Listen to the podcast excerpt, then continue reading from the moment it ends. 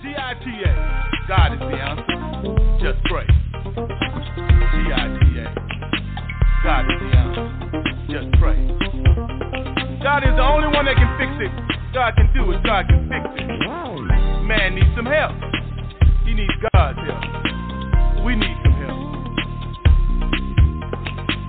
God is the only one that can fix it. God can do it. God can fix it. G-I-T-A. God is the answer. Just pray. What are you willing to do?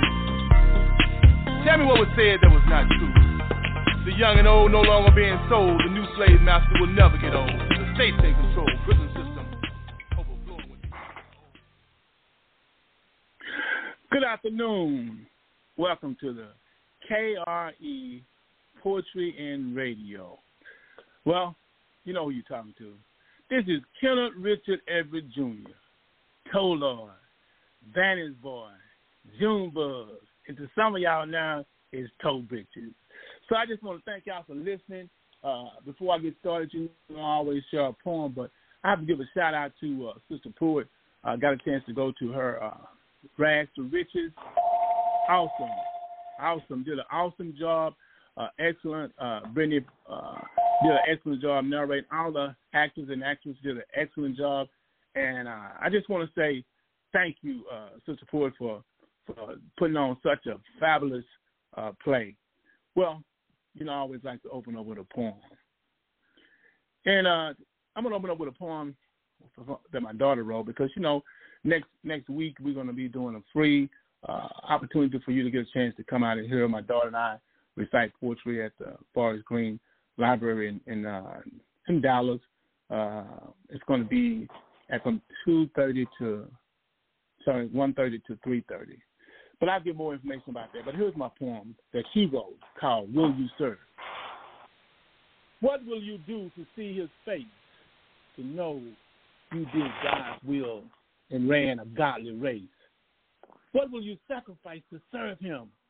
Could you give up all your sins? Could you run from the bars and run into the church? Could you bow down to Jesus and let him heal your hurt? Could you bow down to Jesus and let him lead you to changes? Or will you satisfy the flesh? I'm telling you, one day you'll look in the mirror and hate yourself. You'll see what you are and what you are going to be and think of what you could have been if you let had let Jesus in, let God into your heart. So hopefully um, you're willing to serve. Well, you know, today we're, we're talking about athletes uh, from Hamilton Park, great athletes. Uh, got two people on, well, three people really, but I got uh, got Donald uh, Donald Payton on, Donald Payton on. I got Walter Bonner on, and uh, we're going to we're to discuss. So what we're doing is we know there are a lot of athletes that came out of Hamilton Park. So we're going to talk about some of the athletes, and then next month we're going to hope that some of these athletes will be able to come on. But what we're going to do, we're going to brag about you today. So when you come on next month, you don't have to brag on your own self. We're going to talk about you. But before I do that, I want to I want to talk about the fact that we're talking about track. So we, you know, my podcast is Hear the Truth, but it's also about Jesus Christ. So I'm gonna try to tie this in with with track, football, basketball, baseball, and golf. So this just some things that the Lord gave me. So let's say track.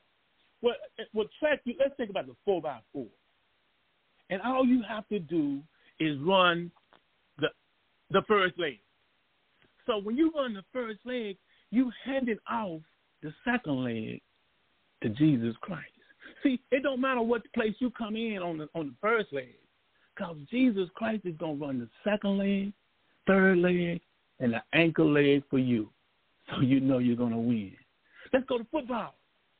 Okay, football is that you got to know that Jesus is on your team, and if you hand the ball off to him, it's an automatic touchdown.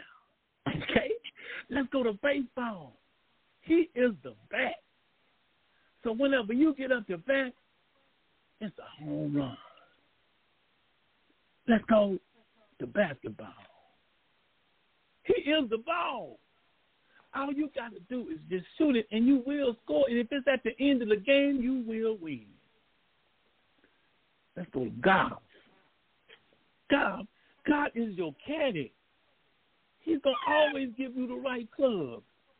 He's gonna always show you what to putt, so you'll never have a bogey. So now let's go to my guests.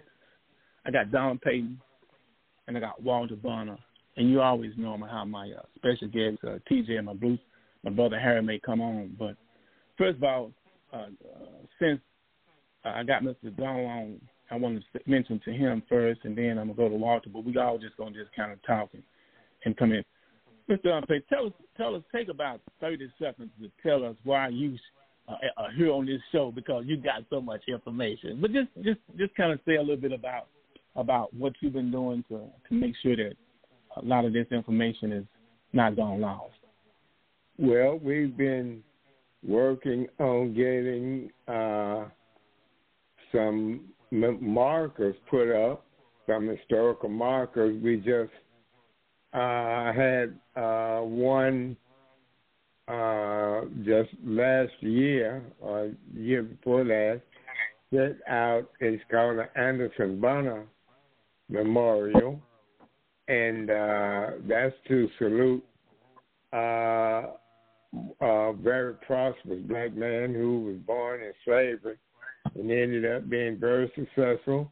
As a matter of fact, he was the largest uh, black landowner in the northern sector of uh, northern sector of Dallas, and uh, also uh, very progressive people. A man named uh, who was a former slave. He ended up being successful. His name was Henry Keller, and uh, and so we were all connected with uh, the Bonners and uh, and the Kellers out at uh, out at a place called Hamilton Park, uh, where we all either graduated or went to school there, and uh, you know they were a group of very successful people at different eras.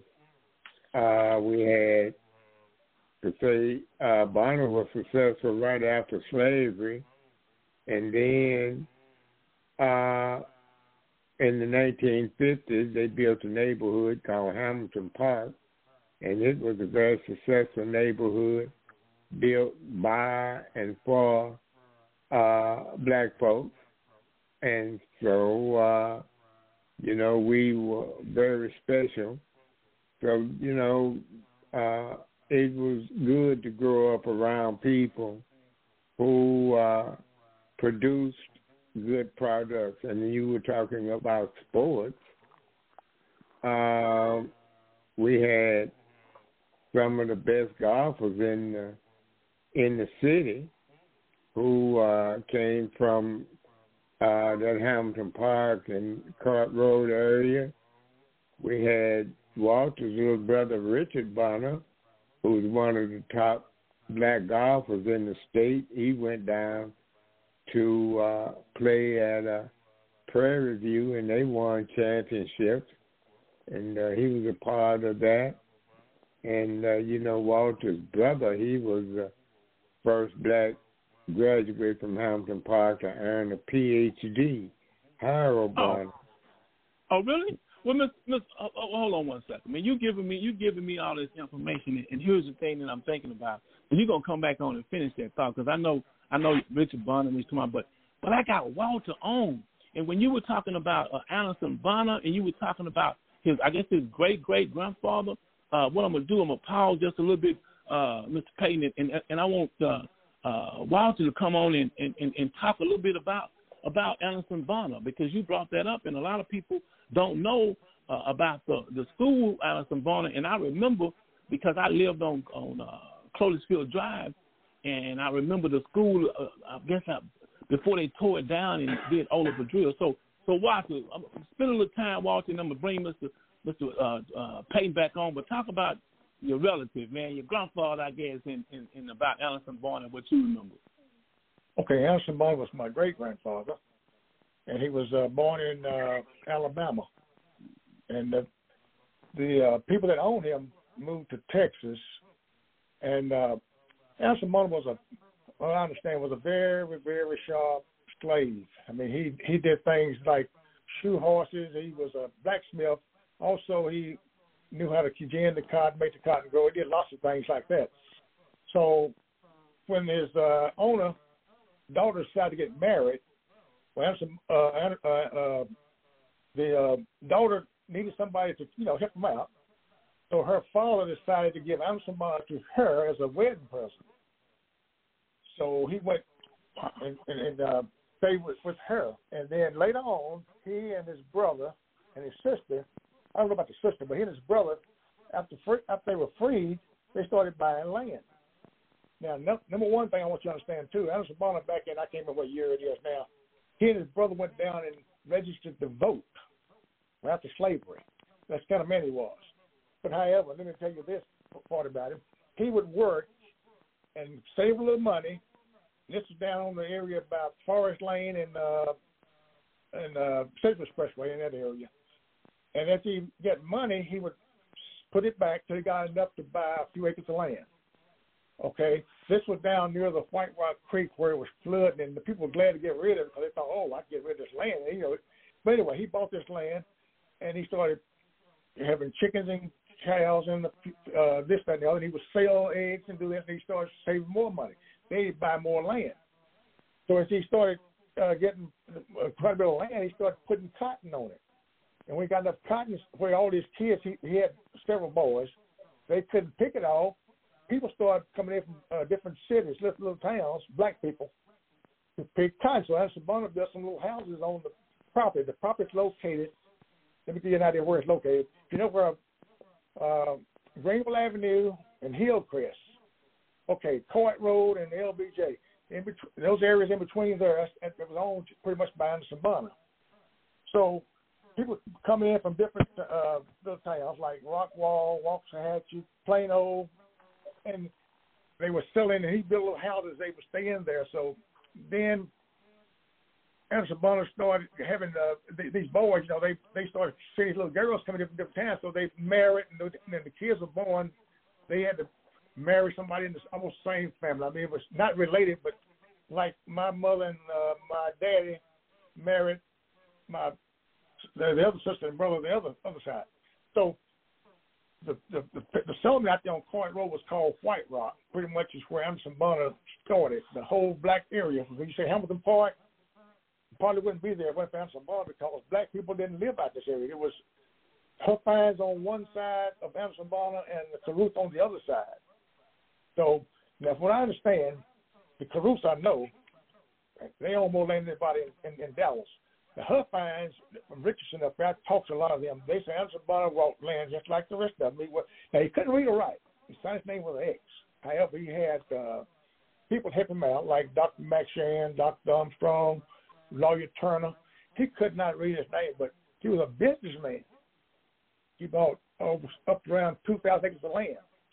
And as he farmed this land, and people came in and farmed, uh, you know, farmed, and they pick cotton, and they make money too Bonner died, so when the uh, some of the land was sold, uh, my I understand my grandmother told me that he sold a section of land to a to a family that decided they wanted to move the school down on that land from Hillcrest down Coit Road, and they wanted to name it. It was called Hillcrest at that point. They wanted to name it Anderson Bonner. So Anderson Bonner was was a school that people black people went to from one through twelve at that time. Later on, it became one through eight. But anyway, the school was named Anderson Bonner. Everybody from uh, let's Richardson uh, over uh, Church Road, uh, Anderson. No, not Anderson school of their but they went to Anderson Bonner. Now let me tell you something that happened. I was in a I was in the sixth sixth grade, seventh grade, and uh, teacher came up and told us they were going to build us a new school. Anderson Bonner was going to be brand new, big school. So really, we were all getting excited. Well, we didn't know the school was going to be built in, in another area, but Hamilton Park was already being houses being built there. No school, just houses. And the people started moving to Hamilton Park. Well, the first year, no school, so they came to Anderson Bonner. People don't know that. Roland Court, his sisters, and Howard Burley, and several people that lived in Hamilton Park went to Anderson Bonner School. We had a basketball team, track team, and then we were good. They were good at it.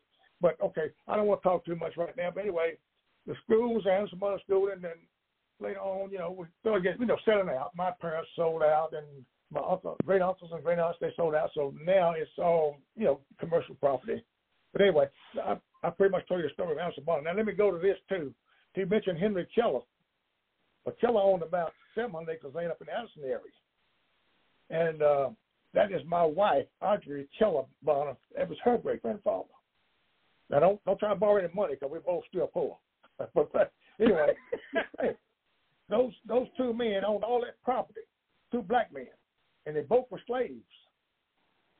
And I didn't know Mr. Kelly; he died before, but I didn't know Bonner either. But those two men came from out of slavery, and they started build, uh, uh, building up an empire. I mean, buying land, selling cotton, selling corn, farming. You know, so that's pretty much the history on on my side of the family. And then let me put this way too: the the Bonners married into the Fields married a Bonner, and Bonner married a Turner, and the Turners married a Bonner, Bonner.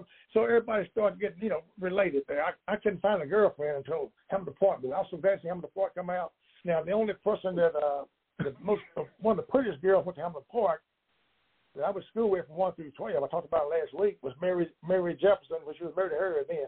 We never did, I never did go with anything. I get my wife asked, why you never did like Mary? I said, I love Mary, but she's more like a sister. But I was so glad to see him on the park come up because there were some girls came in that wasn't wasn't my cousins. Everybody I talked to before that was my cousin almost.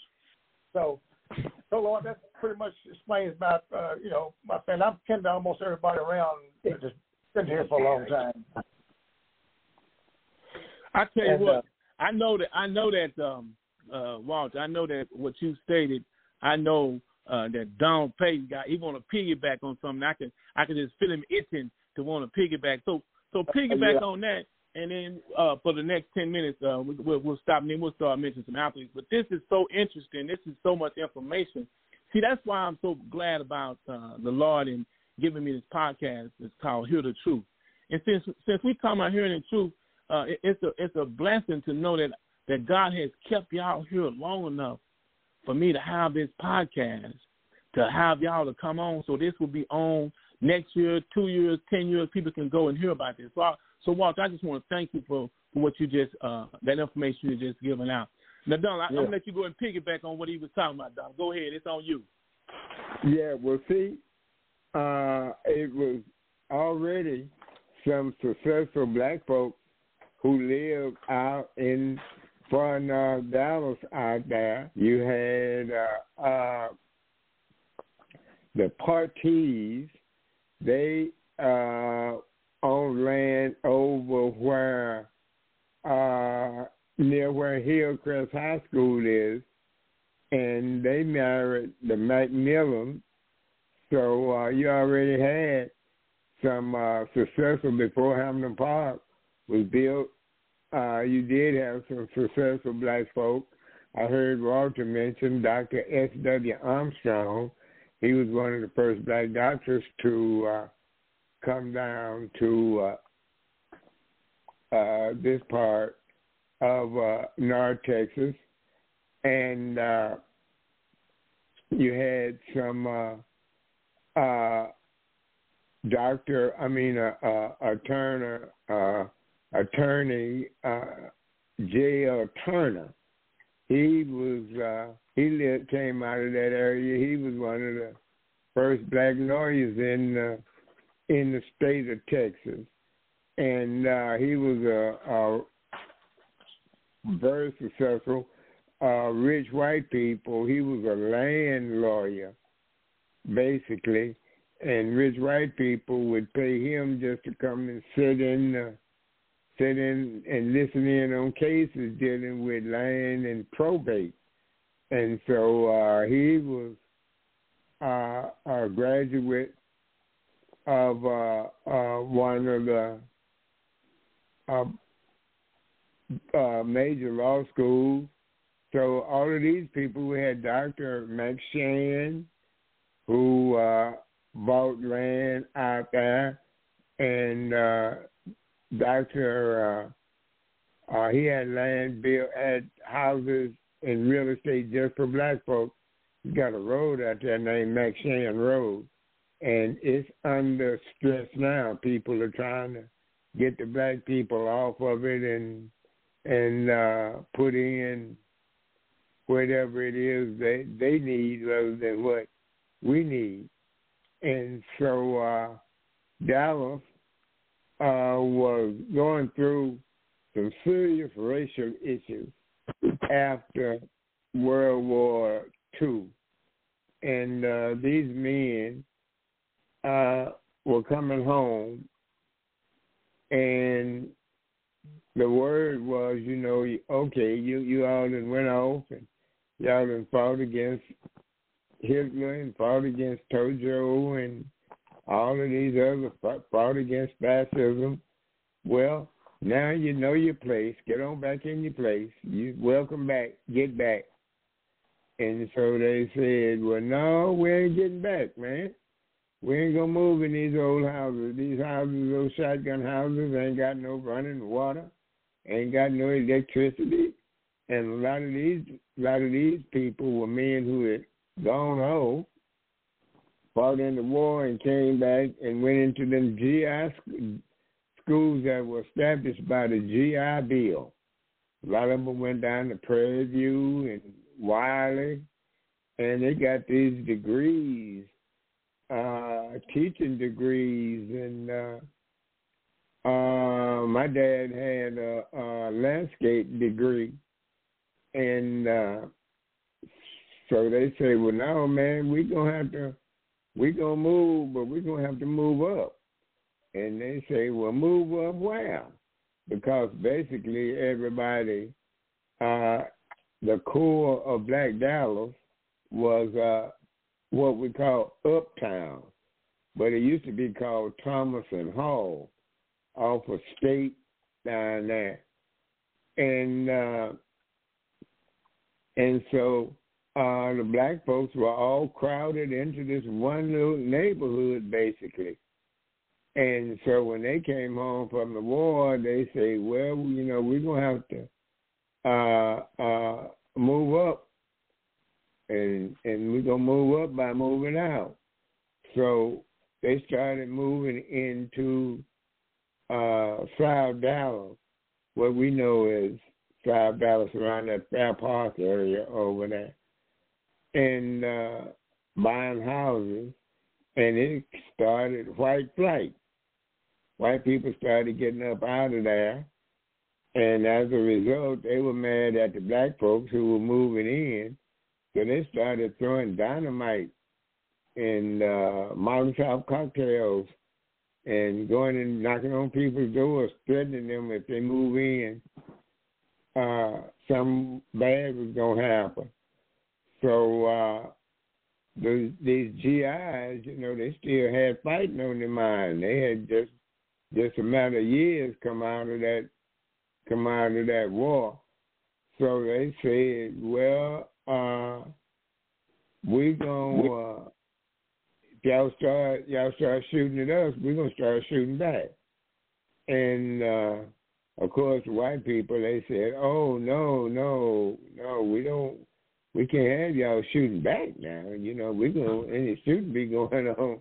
We gonna yeah, any shooting going on. We're gonna be the ones in charge of the shooting. So uh, the uh, blacks started moving into South Dallas, and now the uh, the whites with money, the rich families, they started moving far north. They started moving out there off of Meadow Road and Forest Lane and uh, moving out in that area. And the middle class, the middle class white people that were moving out of South Dallas, uh, the blue collar ones, they moved to South Oak Cliff over where South Oak Cliff High School is over there. And the poor, poor white people, they moved to Pleasant Grove.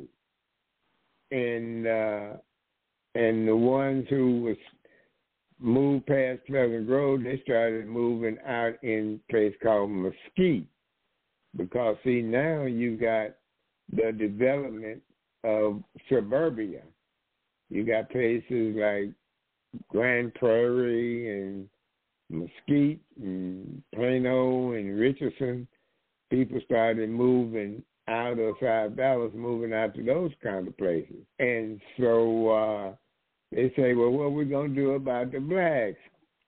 And they say, well, let's build them some houses down in the river bottom, where in the floodplain. And they say, no, say they ain't gonna go for that, man. They they pretty well educated people now. They uh they will just go for anything that you tell them. You know, just because you're white don't mean you're right. You see, so uh they say, well, we got to be careful where we build, because if we build Negroes nice houses, then the white folks gonna get mad because their houses is nicer than theirs. And they say, well, we can't build it where the black folks see it. So, because if they see it, they're gonna want more. So they say, well, uh, so you got to understand how Dallas is built. Dallas has always had white neighborhoods and black neighborhoods next to each other because that's where had these pockets of black folks who uh, worked for, cooked and cleaned, and took care of the white folks' families. So they always had black folks near them so the black folks could walk to work. So they say, well, uh, let's build this out in far north Dallas where the black folks can't see it. And plus, it'll be uh, uh, uh, see, black folks have always lived near plants and and all them kind of places. So they were building this new company out there in Richardson called Texas Instruments. So they say, well, Texas Instruments is going up out there, and they're gonna need some people to clean the building and clean the floors. So Hamilton Park will serve as a work resource for Texas Instruments. I think Walter worked at Texas Instruments, didn't you? Sure did. 30, 35 years. 35 years. Well, see, Walter yeah, was a perfect example yeah, of what. Yeah, that was, Huh? Let me explain something about that Texas Instruments thing. We saw, I worked there. Yes. Let me, can, I, can I cut you on you there? Just explain something. Yeah, yeah. Go ahead okay, in 1962, I was uh, come back out of college. I quit college and decided to get married. Well, I had a job. There's only only two jobs almost a black man could get at Texas Instruments at that time, back in 1962, either cutting the grass or sweeping the floors. So I got a job cutting the grass. 1963, the government started saying, "Wait a minute, we need to get some black people doing some other things." So then they came and uh, well, they found I had some college, so they came and talked to me and said, "We need to get you a job in, in the in the front at Texas Instruments." I was working for another company called Floors, and I'd be working in the mill room. Okay, not only that. What was it called, Walter? What now? What was the place called? It was called uh, uh, Floors Incorporated, because they were a company that cleaned the floors and cut the grass, and they had bunch of black people, you know, hired doing that. So I quit. Well, I got laid off from that job. I mean, they were going to hire me to do another job because they was, the government was getting on them for not hiring black people to do other jobs. But man came to me and said, "You got a job interview set up for a certain date," and then the next day, he I was having a layoff, so I didn't get the job. A few years later, uh, I got the opportunity to go to work for Texas Instruments sweeping the floors. I did that for nine months. Government getting on them heavy again. So I got a job in the print control. So I went from sweeping the floor, cutting the grass, sweeping the floor. I ended up my my my top job was an engineering technician. So you see wow. I was back in those days. We had to we had to start at the bottom, like you know, we couldn't only have a job inside the building other than sweep, clean the floors. But then again, the government made them start, you know, getting black people jobs. So I ended up in, in fact, I was in uh, um, what's called a front end, where we're doing integrated circuits, and I was uh, they give tests and all, and I was beating everybody out on the test and all, on, on you know doing stuff like that. So, you know, from cutting grass, I end up being over everybody in a certain department. So you know, we we, we just wow. didn't get a chance sometimes. So, till I turn it back over to you. I mean, uh, uh, uh, Payton, I turn it back over to you. I just wanted to cut in and bring out that point. Well, the uh, that was kind of what Hamilton Park was uh, built for. Uh, and you had these educated women, these teachers, and some more people, and they were led by a lady named Miss Sadie G. Miss G, uh, another lady named Miss Burton, Miss Bruton, Miss Bruton, Naomi Bruton. They went and told, uh, went up there to the white folks and say, say, man, say, we're educated people. We can do more than cut grass and sweep floors. We need some, we want to move up so we can do better. And so that was why TI started hiring people to work. The first person was Miss Bruton. Uh, she had she was a, a actress and uh, she was the first black screen actress, first black woman in Dallas to have a actress card. And uh, it's a theater downtown that named the name of Bruton Theater. It's uh, down there at the Junior Black Academy of Arts and Letters, T-Ball. And so uh, uh, Miss Bruton got on, and uh, and then it started TI to change in their hiring policies. So uh, uh, see, that was again going back in the reason that tech, that Hamilton Park was put there is that they saw that Dallas was on the verge of having race riots. That these black folks were getting ready to start to fighting back uh, about all that bombing and all that bombing and all of that that uh uh Molotov cocktails and things.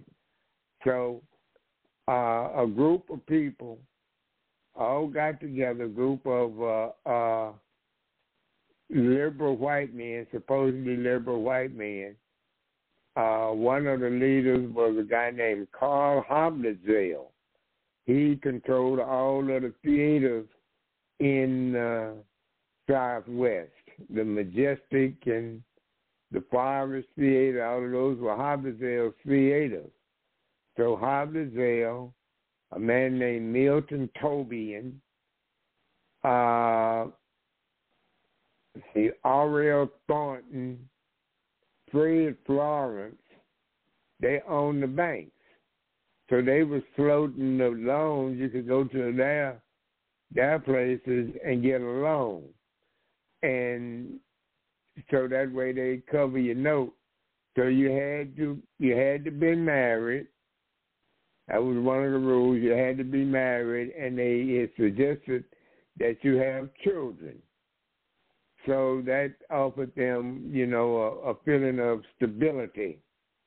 That if you were married and had kids, you were going to be able to. We were paying sixty-five dollars a month house note and so uh, uh, all of that was headed up by uh, a guy named A. Maceo Smith. He was in charge of government uh, participation in uh, in Dallas. Anything getting federal money had to come through Maceo, and uh, and Doctor Doctor Hamilton he was uh, uh, uh, Dr. Richard T. Hamilton. He was a very prominent physician here in Dallas into the 19 from the 1930s. Uh, well, really from the 1920s up through uh, going into after the war. after the, the Second World War. So they all the liberal white men, rich white men, the banker Fred Florence, he owned the Republic Bank. So the Republic Bank underwrote uh, Negroes' uh, house notes. Uh, and then you had R.L. Thornton, he owned the First National Bank. So the First National Bank carried uh, the house notes. And a lot of those men uh, were working two jobs. A lot of them taught in the daytime uh, and waited parties, waited on parties and served parties and stuff as a second job. A lot of them were yard men uh, who went out and cut rich white people's rich white people's yards. But then you also had some black millionaires who lived in Hamilton Park. They had a guy, his wife taught at Hamilton Park School named uh, Mr. Newsom. Yeah, Mr. Newsom, he got to be, he was a millionaire. Uh, you had uh, uh, Mr. Suber. You remember Mr. Suber, Walter? Oh, yeah. Yeah, I think Mr. Suber, didn't he end up being a millionaire? I don't know he's a millionaire, but he was a businessman all, all his life. That was Nefa, Nefa Love's uh, stepdad. Was it? Yes. He was okay, married to uh, Mr. Bonner, yes. His first wife. Yeah. So uh so you know you had some folks who were living out who were out at Hamilton Park who lived very well. And uh and then we had some of the smartest teachers in the Richardson Independent School District because see black folks couldn't get advanced degrees in the state of Texas. Once you got if you were fortunate enough to get you a bachelor's degree, then uh, you had to go out of the state to get advanced degrees.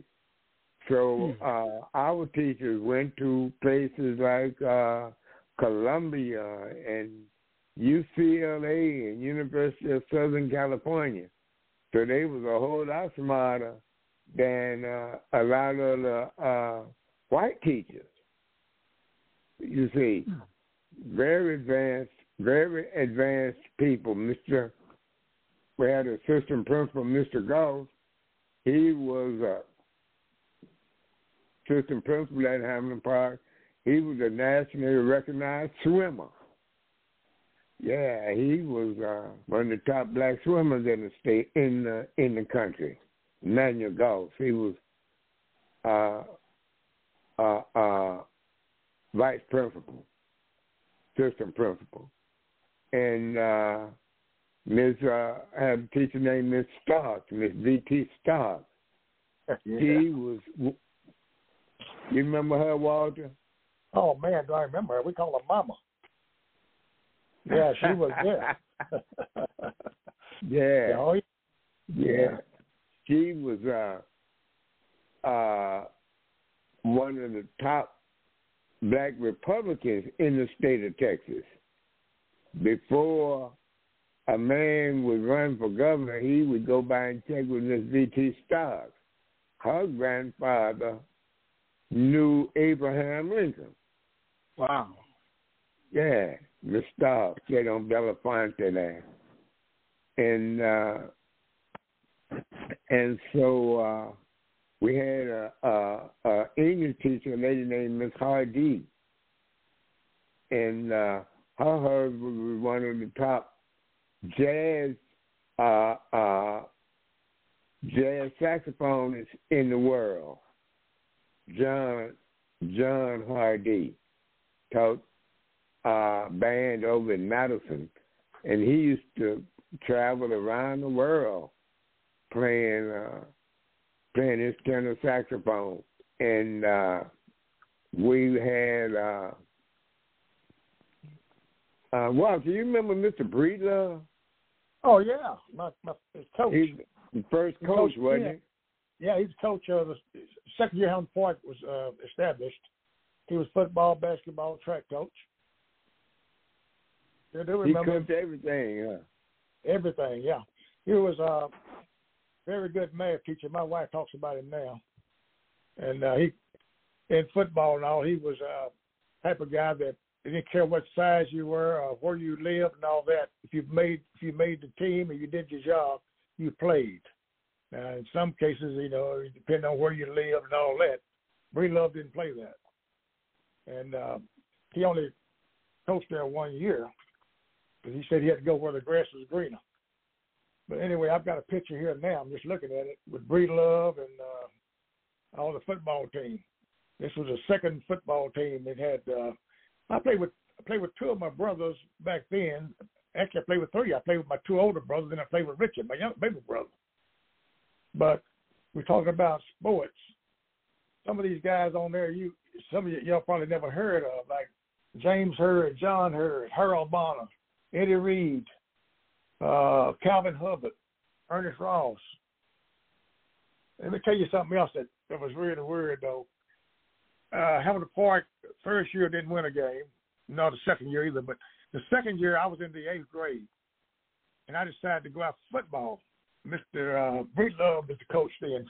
John Love and Mac, Mr. McKnight was the coaches the first year, but they neither one of them played football, I don't think. But anyway, Mr. Breedlove was there, and I walked up, if I wanted to play. I was about uh, five foot seven, eight, weighed 130 something pounds. And he looked at me and said, You want to play? I said, I sure do. He said, Well, stand over there. Well, the team didn't have very many players at that time, so you know, they couldn't turn anybody down. But you think that was something. Here come two little guys named MacArthur Galloway and George Hicks. They were in the I was in the eighth grade, they were in the seventh grade. They said, We want to play football. But they couldn't play couldn't actually play because they were, you know, too young. But anyway, they owned the football team. So what I want people to know is Hamilton Park, without MacArthur Galloway and uh, George Hicks and myself joining up on the team, they wouldn't hardly have enough guys to play football back in those days. But we had some guys come out of y'all, as you know, MacArthur Galloway, George Hicks' name not mentioned very much. Those guys were tough players, man. They wanted to be in there. They they were little small little pieces of leather, but well put together. You know what MacArthur Galloway did? yeah, George Hicks was a good player too. And I, I'm not bragging, but I was pretty good myself. But anyway, I just want to say that we have lots of these guys that people don't know anything about. You never heard of probably uh, Jimmy Jackson. He's the first quarterback of Hampton Park. Jimmy Jackson, and, and there was Black, Black Jimmy Jack. You, you heard of him? Black Jimmy Jack. Yeah, he's a pretty good quarterback too. And then we had a, uh, a another guy. I can't remember his name. He was in a van. He big, tall fellow. I can't remember his name. He played, uh, uh, and you know, he was probably six four. But most of our most of our guys were around five nine, five ten, and we, had Frankie Galloway was pretty big guy. My brother was my brother Charles was six one or two, Charles Henry, and and my brother Harold was the big the biggest guy on the team. I guess he was the captain of the team. He was pretty good, pretty good size. Calvin Hubbard, uh, we had some guys that were very small, but some some large ones. Now, none of those guys came out. Roy Turner, is McCarthy, is uh, uh, uh, Charles Dotson, William Neal Piggins, John John Hurd. As uh, I'm looking at these names here, Maynard Giddens, and uh, another guy that uh, I didn't mention. He's pretty small, but he didn't come out that year. Bobby Brown. He was a bad little booger little bitty guy, but good player. Now, Hamilton Park. He plays center. what now? I said he plays center. Oh yeah, Bobby was a pretty good, pretty good ball player too. Uh, my senior year, in 1960, we we lost we lost one game, my last game, but nobody scored over 12 points on us, and we didn't score under. I can't remember now. I think it was 20, 20 something or something like that and we lost the last game.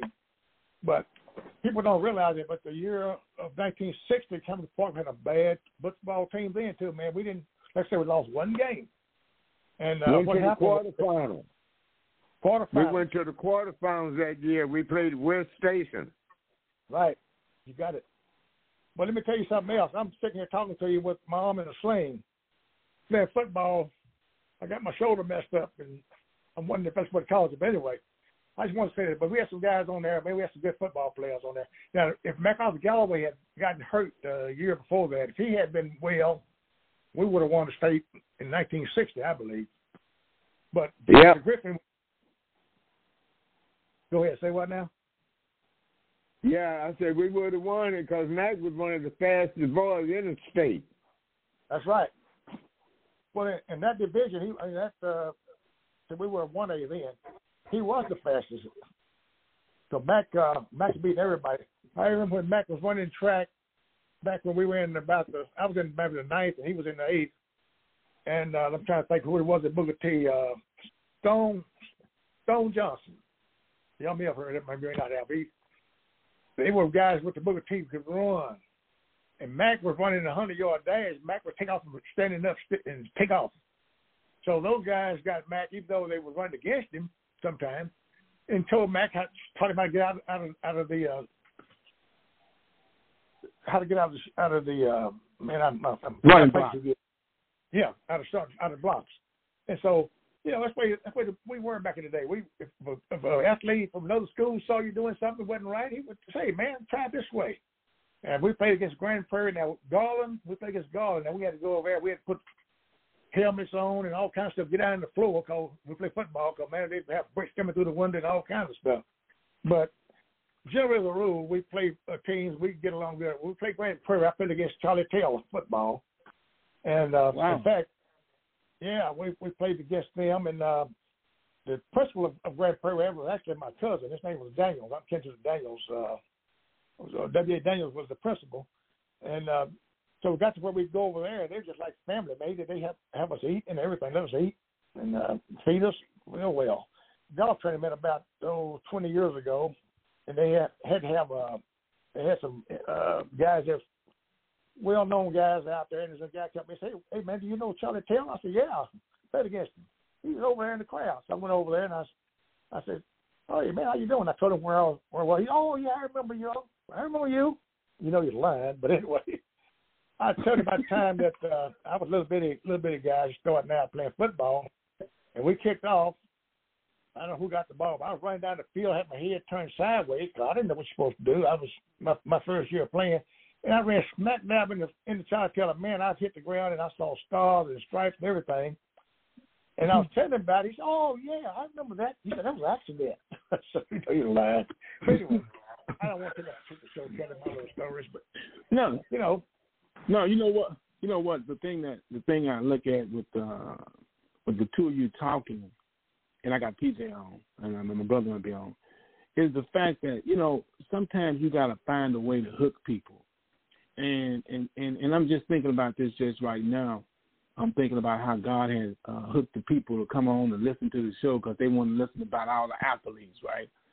But but as I you know being an educator, and then to hear y'all talk about all these educated black people back in the day, and then we want to put more we want to put more emphasis on athletics when when when education has brought us to where we are right now and and I was just moved. I'm serious. I was moved to hear about all these educated people back back then when you were talking about Mr. Bonner. You know, they didn't read but was a businessman. You know, and then you look at all these not not all these not today, but a lot of athletes that lost a lot of money because they were they didn't know business, they didn't have the business. And here you talk about uh uh people that didn't didn't didn't have the the reading ability. But then you talked about the ones that once the opportunity was made. When I heard Mr. Uh, uh, Mr. Uh, Donald talking about how the, the teachers had to go out of town or go out of the state to get a better education, I, I'm just I'm just really moved uh, and, and uh, with this and. And, and let me have I, I got about ten more minutes on because y'all y'all I, I done hooked you Walter I hooked you yeah. and then I done hooked Donald too because y'all coming back again you know, and we're gonna get a chance to talk about the apples uh, when we do. But man, what y'all have shared with uh, with me and my listening audience is more valuable than hearing about some athlete. So TJ, come on, TJ. I, I know you you like in the starting blocks right now. You want to run out right now. So TJ, that's, what you want to say? That's your Godfather. that's the Godfather. That's TJ. yeah, he's well, the original. He's the original OG. Tolar, and everyone else Yes, on, on this uh this show this afternoon. I want to tell you how how thankful I am for you to give me an opportunity to always have an opportunity to talk about Hamilton Park and Jesus Christ. Now, yes. I'm so excited about this program so far because of two reasons. And the two reasons are the two people, Walter Bonner and Donald. Everything that they were saying, some of it I'd heard, some of it I hadn't heard. However, when Tolar, when you got in touch with me and you told me what you were at planning on doing, the type of guest you wanted on this show today, and you asked me uh, who to call, who should I get in touch with, and I remember I said, look, I'm going to give you a list of people, and what I want you to do is start at the top and go through the bottom, and the two that you choose for the first first show would probably be, and without me saying anything, I stopped myself. And then when Walter, when he called back and he told me the ch- two choices that he had made, and it was Donald Payton and Walter Bonner, and I said I knew exactly why. Now, what I was here to do today is to try and give us a little brief summary of what we've heard so far, and this is what we've heard. Congratulations to Sister Pruitt. Came from uh, Tolar, and he uh, got an opportunity to go to that play and then he shared his poem with us that his that his daughter had written. And I want to tell you again, Tola, you you need to quit telling people that you've been writing those poems. We know your daughter's been doing that. so what what uh Donald and Walter had to offer was something that I couldn't offer completely. Because once I remembered when we first started having our school-wide reunions, it was some things that we wanted to always express how Hamilton Park got started and what Hamilton Park meant. And my source of information was Walt, was Donald Payton and Walter Bonner and Walter Bonner. And I say it like that because we all attended school together. Walter and I, as a matter of fact, we were down at Jarvis Christian College together for a little while. And so we've always gone back and forth with certain situations, certain subjects, and this is what I've really realized. Whenever I wanted some information and I wanted it to be confirmed information, I would always try and get in touch with Donald and or Walter. And anyone that needed some information, if they came to me, I would suggest that they would talk to Walter Bonner or Donald Payton. Those were my first, always my first choices. And I can't, I can't tell you about Mr. Bonner like Walter can. I can't tell you about Hamilton Park and the history of Dallas like, like Donald Payton can. However, I can say this: Walter and his family are Christian family. They're they are Christ-like, and they know that if it wasn't for the Lord, that we wouldn't have we would have a harder, harder time if we didn't believe in Christ. And that's what our show is about, people. We've got to hmm. believe in our Lord and Savior Jesus Christ. Yes. I however, however, I can say this. Can say this. I've always had a great opportunity when I was around Donald, or when I'm around Walter, and when I'm around a number of people from this Hamilton Park area. The things that they were talking about, how the Hamilton Park got started, and the growth of Hamilton Park, and even the growing up of Hamilton Park, including the students and the teachers, students as well. We all came from the same type of background, and our background was something similar. It was always like this. Enjoy your opportunity. Enjoy your opportunity to get an education because the education is what's going to take you uh, probably farther than anything else in this entire world during those particular times. Those were in the early 50s late 60s middle 70s if you didn't have an education and even if you did have an education you still had to be twice as smart and be twice as successful in doing things as any other group of people. That's the way it was for black people during that during those times. One thing about Hamilton Park and the Hamilton Park area, everybody in the Hamilton Park area, we all seem to think the same way. We always wanted to go to church on Sunday mornings. We always wanted to go to school every day. We always wanted to hang out on the park. We always wanted to do. We all wanted to do the same thing. All, the thing that held us together as a group of people, trying to make it in those difficult times, was church first. The community was second. Going to school was third. Your family was up in there. We were we were we were we were really Christians and didn't even realize it because our parents had already instilled in us those things, those values of life. It was easy for me to all of a sudden retire from General Motors at one time, retired from Collins Radio at one time, and even worked at Texas Instruments at one time. But my most important part of my life was when I found out that Jesus Christ loved me. That was most important to me. And that's what my parents and our teachers had been telling us at the same time. We were growing up, we were hearing it. We've been hearing this all our lives. And so what Walter and Don Payton was saying, they just they, they were just just tip of the iceberg. There are so many other good stories, so many true stories. I know when Don got involved off into it, into the history, into finding out what this means and what does this mean and what does this not mean. It was when Alex Haley came out with this book called Roots, and then it was some type of movie was made, and after that, Donald took off. And when I say he took off, man, Donald used to tell me some things that you guys haven't heard about, but they're true.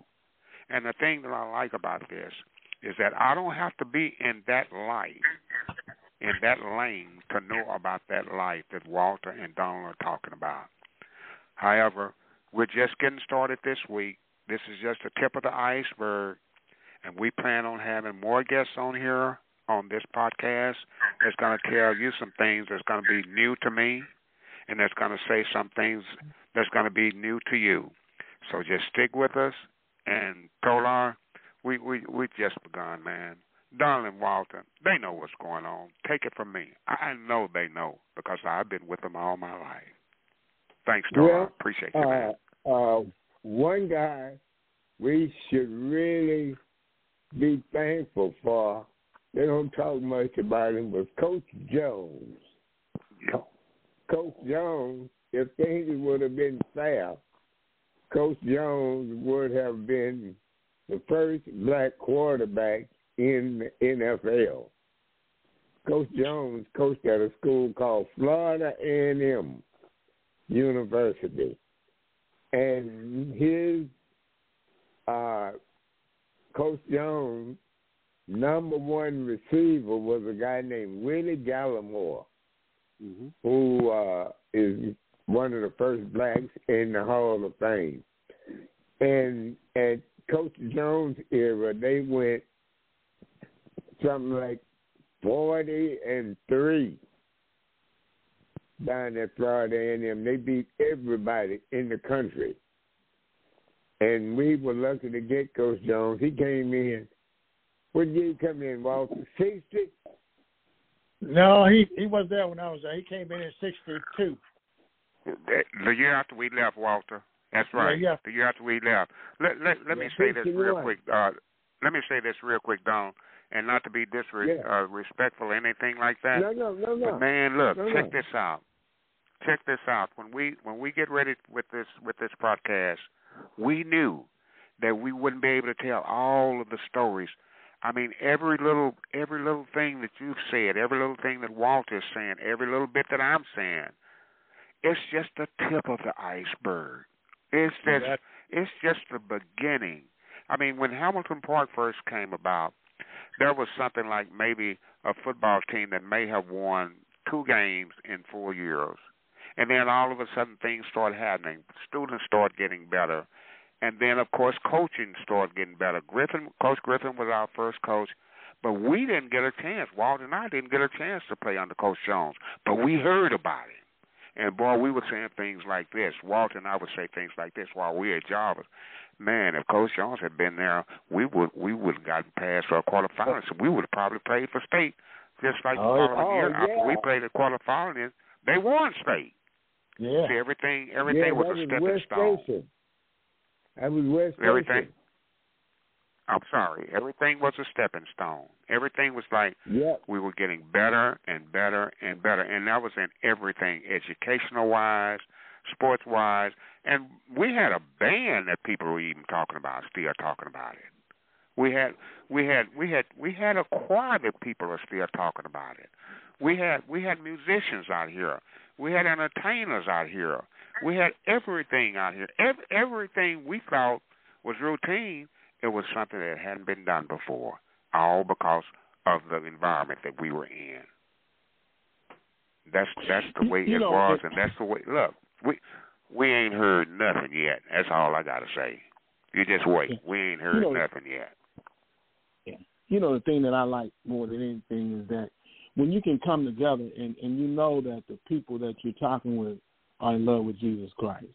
You know, Yes. I, I've been knowing Walter for ever since I was little, and, and now I feel like I've been knowing uh Donald Payton because you just feel people's spirit, and and you feel the love that they have, and and, and to hear uh Walter talk about his uh his great grandfather and, and what he, and his accomplishments. And I, he, I could feel how proud he was. And then uh, for me to hear about uh, how Don talk about the success and, and, and how far uh, we've come as far as uh, achievement and, and and how important education has been. Because I want I want my listening audience to to to, to hear what they're saying because we, they're raising children now. They, we got we got children that that don't know don't even, don't even know Jesus Christ because their parents haven't introduced them to him. And and we got some children that that think it's all about athletics, which is good because you can get the scholarships, but you got to have the education. And then so I heard about all the success, and and I'm just so I'm so thankful that uh, that uh, we're letting people hear more about what Hamilton Park meant to each one of you and, and, and all the people that have come from out of Hamilton Park. That that that pride that is still there. Uh, that well, type of up pride. to this day, up to this day, uh, Coach, I don't know if uh, if you ever knew Coach Blakely, Mendorf Blakely. Yes. His granddaughter is the second best gymnast in the world. She's What? gonna be. She's on the uh, Olympic team with Simone Biles. That's right. Her name is her name is Skye Blakely. Yeah, she's number two in the world. And she got a sister named Sloan Blakely. She's top ten in the world. This is Linda, Coach Blakely, who went to Hamilton Park, graduated Hamilton Park, went down to Tuskegee, All American at Tuskegee, and then from there uh, came back to Hamilton Park and coached and uh, turned out some hell of a track athlete. And his daddy, Lindorf's daddy, he was an All American athlete. They went to uh, Tuskegee, and one year Tuskegee won the uh, Negro National Championship with four men. Won the nas- national championship with four with four men. And uh, so you know we we ain't just stop turning out stop turning out athletes. If you get a chance, go in and look up Skye Blakely. S K Y E, Skye Blakely. That's Coach Blakely's granddaughter. Been to, Yes. been to represent the world Yes. Yeah. Yes. in, uh, Wow. at the 2024 Olympics. So uh, we ain't stop we ain't stop turning out turning out top top people. You know the beat goes on. Wow. And what you saying, You know- you know- what you saying that, what you saying that, Donald, I'm so glad you, uh, you had an opportunity to say that like you did. The beat goes on. See the list that we have that we want other people to come on and tell them their accomplishments in Hamilton Park and what their connection is. And you're not going to be surprised. You're not going to be uh, surprised when you hear Don. I'm sorry, when you hear Lindoff speaking. You're not going to be surprised when you hear people like Galen Warren wanting to tell their side of the story. Even Barbara Callahan, she's got something to bring to the table that people wouldn't imagine. How could Barbara Callahan know this? Man, there's so much that's going on now. And again, I can't say enough about Walter and Don. I can't. I'm not in their lane. Their lane of of uh, information. Yes, you but are. I know one thing. Yes, you are. But but you that's that's Godfather, man. we we we we all ha- we we all have a lane that we can travel in, and we all have information that we can bring to the table, and that's what we're trying to do. Well, me when other people were moving up and moving out of Hamilton Park, you stayed. You stayed. You get, Uh, Quick, you uh, know, you you you've gotten people elected. If it wasn't for you, it'd a whole, be a whole bunch of black folks wouldn't be in office. He's Yeah. right about that. Let me say something here. Uh, Tolard, speaking of Tolard, Tolard's family, they've been out here in the area for years. I deal with Coles, which is uh, Tolard's, I guess, first cousin. Tolard's grandfather and all his uncles, and even his mother and all. And the Coles, we all, um, over on Coit Road, we were all family. Now, you talking about church. Now, I didn't go to the same church they did, but I remember Miss Cole and the Coles and the Everest. Man, they they were in church, believe me. And then, uh, and uh, I, because I belong over at Mount Pisgah over from Preston Road. But anyway, I'm just saying that the community, you can go way, way, way back and talk about us. With Tolar and I and Thomas, Thomas Jefferson and I, we're just like brothers. Yep. I mean, Yeah. Thomas and I, and uh, we had some other guys too. But we went down to Jarvis, man. Nobody, you know how it is. I mean, we're talking about Jesus Christ, but still, when you go into college, you got to be ready, ready for what's going to happen. We knew we had each other's back. I mean, that's where it was. We had each other's back, man. But we all now, I'm just so glad to know we're talking about Jesus Christ. Almost I call him, he talking about how blessed he is, and I talk to other t- uh, classmates how blessed they are. It's just good. My wife is my pastor. It's just good to hear other other other guys talking about how good Jesus are to them. Uh, Jesus is to them. But you know, I don't I don't uh, get a chance to be around people much anymore because I'm getting old. I have to stay at home a lot. But it's, it's just good to hear people's voice and hear what they're thinking and and going back over all the old stuff. You know, it just makes you feel good. Talk about Mr. Starr, Was James, was James White down there with y'all? who was that? James White, yes. James White? A classmate. James That was White, our my classmate too. Yeah. Harry Robert- Skinner, Terry Skinner. Okay. Uh, Neil Piggins. Yeah, they're my church. They're my church mates. Oh yeah. Oh, you're over at St. Luke, huh? Yeah. You're over at St. Luke now. Yeah, yeah. Yeah, he- uh, well, I started going to church at Hamilton Park First Baptist when it was over in the old Anderson Burner School Uh huh. down there. Yeah, that The was ground. when Hamilton Park first Ground started. Yeah. Near the ground pit. That's down. That's down on Closeville Drive. That's where. That's Where- where, I where you it. live. I remember. I remember that. Yeah, I remember that. I remember that. You know. Yeah. You know, and and and one of the things that I, I wanted to say, we got about we got about uh, probably about five about five six minutes.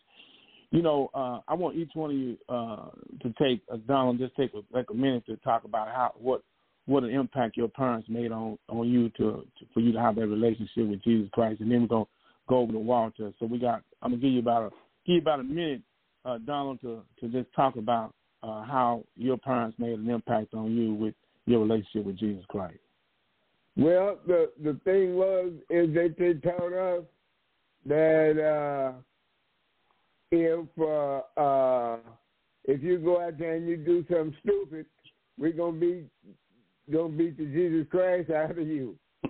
and so if you didn't have none in you, you had some when they finished with you. So uh yeah. See that was that was my introduction to Jesus Christ. Is boy we're gonna be we're gonna be some Jesus Christ in you or we're gonna be some Jesus Christ out of you.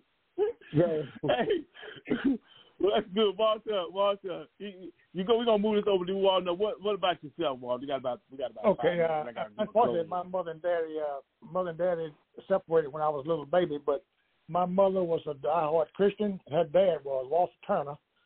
And uh, one thing I, I my parents got, my mother got from her dad was, you treat everybody like you treat yourself. I mean, love everybody. Like you want to be treated. Yes. Yeah. And uh, I remember my grandfather telling me, W.A., he called me W.A. Thomas called me, Thomas Jefferson called me W.B., but my name is Walter Anderson Bonner. So he said, W.A., say, remember one thing. When you do something wrong, just say, forgive me, and he'll forgive you. And I never have forgotten that, you know, because I have done some things that were wrong, bad, sin. I've sinned. I sin every day. I can ask God mm-hmm. to forgive me. And I learned from my mother that, you know, nobody's perfect but God forgives you, and uh, so I, I feel good about it. I taught my boys that. I I said, look, you're gonna mess up sometime, but you got to ask God to forgive you. Now, one other thing too is uh, my mother and my grandfather too. My mother, I smoked cigarettes when I was 15 years old. When I got to be 16, my mother would even buy me cigarettes and put the pack on the dresser. I never smoked one in front of her until I was out of high school. Respect. They taught us to respect. As as, as uh, as Payton said, if we didn't respect, it beats the respect out of you. That's what will happen to you. So that's my my thing. But my family just my mother was a diehard Christian, and my grandfather was around a lot was a diehard Christian, and that's that's where I, that's where I got mine from. Sound like now? Let me hey, say uh, my wife, uh, my wife, my pastor, so I'm still still still I mean with God every day. That's all I have. Thank you. Oh, awesome, awesome. TJ, you got about 35 seconds for you, TJ. we already know you're in love with Jesus Christ, but I want to I want to just about, say a little bit about. Uh, 35 seconds is more than enough. It's very, very simple. Okay. When I was growing up, my mother and dad used to tell me, if you go to school every day, you can go to church at least once a week. And I've always mm. grown up where the Christ has always been in my life, and He's more so in my life now than you could ever, ever believe. And it's just so wonderful to be a Christian, to be able to say that I love Jesus because He first loved wow. me. Thank you. Thank you, Jesus. Mm-hmm. Wow. Hey, well, you know, uh, ne- uh, we're going to come on next month again because I got my other people coming on next week and the week after. And uh, I, I won't. If you, if there are some athletes out there that, that went to Hamilton Park, you need to get a hold of TJ or get the coach to Walter or get the way to Mr. Payton, Don Payton, because we want to try to have you on. Uh, so we we'll get a chance to brag on you, and you get a chance to talk about about being an athlete in Hamilton Park. So get a hold of TJ, uh, uh, Walter Bonner, uh, even uh, go to my website, which is uh, poetryradio.com. That's KRE poetryradio.com.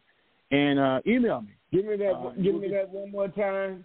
Okay, it's going to be K R E poetry Radio dot com. So radio dot com. Uh huh. That's my email address.